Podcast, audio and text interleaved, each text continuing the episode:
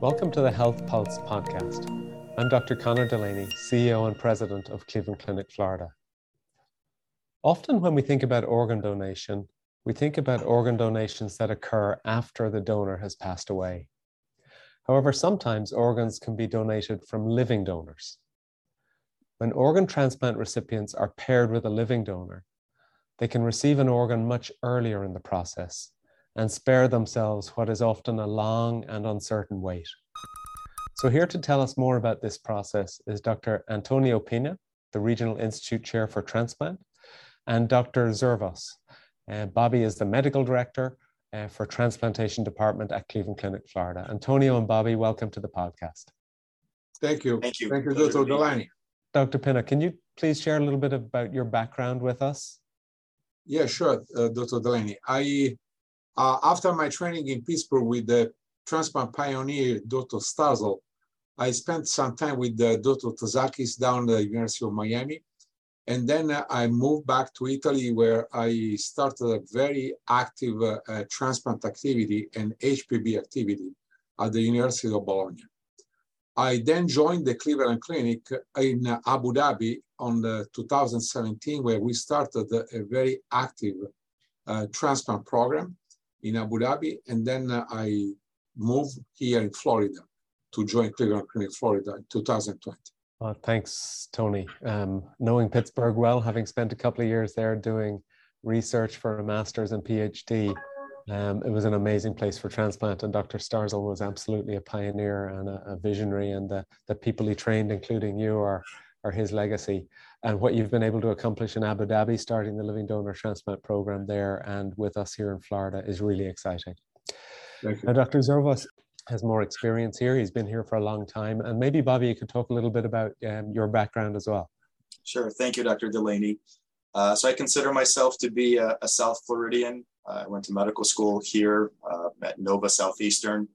Um, also have some roots in Pittsburgh. I did my residency up at Pittsburgh and then came back to complete my fellowship uh, in transplant and GI at the University of Miami. Uh, following that, I moved to Orlando where I helped uh, sort of build the transplant program. And during that time at Florida Hospital, I was the associate program director for the fellowship and then eventually transitioned into the medical directorship role there. Uh, when the opportunity to come back to South Florida uh, opened here, uh, Cleveland Clinic Weston, uh, I was very excited, enthusiastic, and I've been here uh, since the inception of the program, nine years, um, and looking forward to continue building the program in the years to come. Well, I'm only here in Florida about 18 months, but we're loving every minute of it. And I'm really excited, Bobby, that with all your experience, you're here, and Tony as well. We have a phenomenal team, and what you are doing is just really exciting. So maybe, Tony, you could start off and please explain to the audience what a living donor transplant is.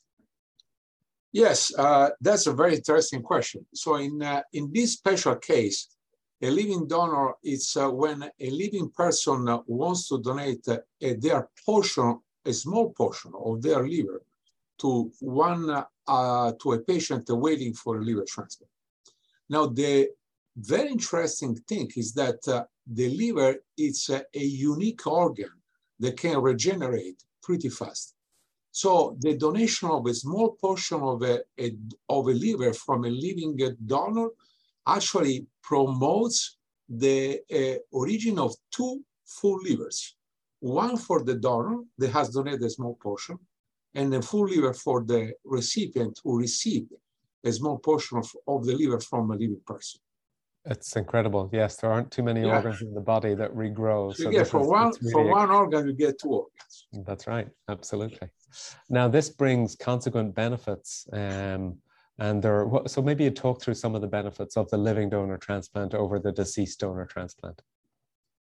Of course, this is important because uh, we may we may have to understand why we want to do this kind of uh, technically challenged procedure of a living donor liver transplant. So the, the system works that uh, liver, livers from cadaveric uh, donors is a very, uh, let's say, limited resource compared to the amount of patients that are waiting for a liver transplant. The system tried to privilege the urgency to have a liver transplant. So only the very sick patients can receive an organ transplant, liver transplant, in a, a timely fashion. Uh, however, what happened is that patients that uh, do not get access from a cadaveric liver transplant because their condition is uh, relatively stable or they have a cancer who does not qualify for an ur urgency allocation of a liver organ, they may die on the list. And uh, we know, we have data that at least, at least half of the patients on the waiting list that do not qualify for an urgent liver allocation, they can die on the waiting list for complication. So what a living donor liver transplant can achieve is to transplant in a timely fashion a patient who is waiting for the liver transplant and may is going to deteriorate suddenly to the point that he cannot be anymore a transplant candidate. And I'm referring especially to patients with liver cancer or patient with the severe encephalopathy or patient with the uh, renal dysfunction secondary to the liver disease. So that's really important. So kind of the cliff notes are that this is a new, a different way to get uh, an organ donation. So we're not depending on a, a, patient to pass away and donate or a person to pass away and donate the organ. This is something that come from a friend or a family member and patients can be transplanted earlier at a time when they do better and at a time when they otherwise wouldn't be eligible um, for a transplant. So Dr. Zervos, maybe how would a patient know if they're a candidate to receive a transplant or to need a transplant performed in the first place? So as Dr. Pinna referenced, you know, our livers have the ability to regenerate. And so the timing is very important. Individuals can have chronic liver disease and really not be aware about it. Um, and suddenly come to us and say, you know, up until a week ago, I was working, I was healthy, and now suddenly I'm being told that I have cirrhosis and my liver's not working well. So there's multiple ways that we approach this. Uh, the first way is by looking at a reference score that we refer to as the MELD score or model of end liver disease. And this gives us a calculated score that gives us sort of insight as to either how well the liver is functioning or how much it's struggling. So when we see the MELD score climbing above 15, that's typically a good time to be referred and come in and have the liver transplant evaluation started. Now, having said that, because our livers have the ability to regenerate, they can be cirrhotic, they can be functioning very well, have very low MELD scores. But for the topic that we're discussing, the quality of life can be very poor because the main blood supply into the liver that comes from the portal vein can have a lot of resistance. And from this, we can start seeing manifestations of GI bleeding, ascites, uh, muscle loss, uh, the requirement for paracentesis to be frequent. And as a result, the quality of life is very poor, but is not necessarily captured by the MELD score. In addition to that, having a low MELD score, maybe not having what we refer to as portal hypertension, individuals can develop cancer in the liver because the regenerative properties increase the risk when there's cirrhosis and scarring present of patients having cancer. And so in situations where quality of life is poor, or we have cancer situations, this is where a live liver donor transplant would be the most optimal situation for those patients. So essentially, there's populations of people who can have kind of stable failure, so they're getting the muscle loss and the bleeding and fluid in their tummy, and those who can acutely decompensate, and that pushes them up the urgency on the waiting list. But for these people who are fairly stable but not functioning too well, and this is really something to explore because we can help them get better more quickly. So often we see donors as a family member um, or a relative, but they're also non-directed living donors. Maybe you could talk a little bit, Bobby, about the requirements and evaluation process to become a non-directed donor. So non-directed donation um, can occur if you're interested in helping someone that um, you may not necessarily uh, know. Um, and so we look for individuals that don't have any significant other medical uh, issues, have not had any prior surgeries uh, to their abdomen, and really just have a really strong uh, desire and will to help another uh, human being out in a situation where otherwise um, it may ultimately lead to a terminal situation um, and worsening quality of life. So with non-directed donation, um, you just need to contact our office either by calling or sending an email and I can provide that contact information. Um, letting us know that you're interested and being evaluated as a possible uh, uh, liver donor. And then from there, the process starts with getting some basic uh, input information about overall general state of health, why the interest to donating. Um, and once that's completed and done, we really match up primarily based off of blood type and size to someone who's on the wait list and unfortunately doesn't have a high enough MELD score or may not have a, a family member or someone in their network of friends that's an appropriate match to be considered as a living donor for them. Okay. Uh, so maybe you could give us the contact details just for listeners, and we'll also put them at the end of the video. Yes, the phone number is 954 659 6050. And the email address is livercenter at ccf.org. So livercenter at ccf.org. That's great. Thank you. So Tony, switching back to you on the surgical side, maybe you could talk a little bit about the risks or complications associated with a living donor transplant and therefore the importance of having a really well-trained and really experienced team. Absolutely. Dr. Delaney, the, the living donor liver transplant is a, a very complex procedure, a highly technologically challenged. Uh, you need to get into the liver in order to separate safely one portion of the liver that you are going to transplant from the portion that stays into the donor. And the procedure in the donor has to be done in a perfect technical way.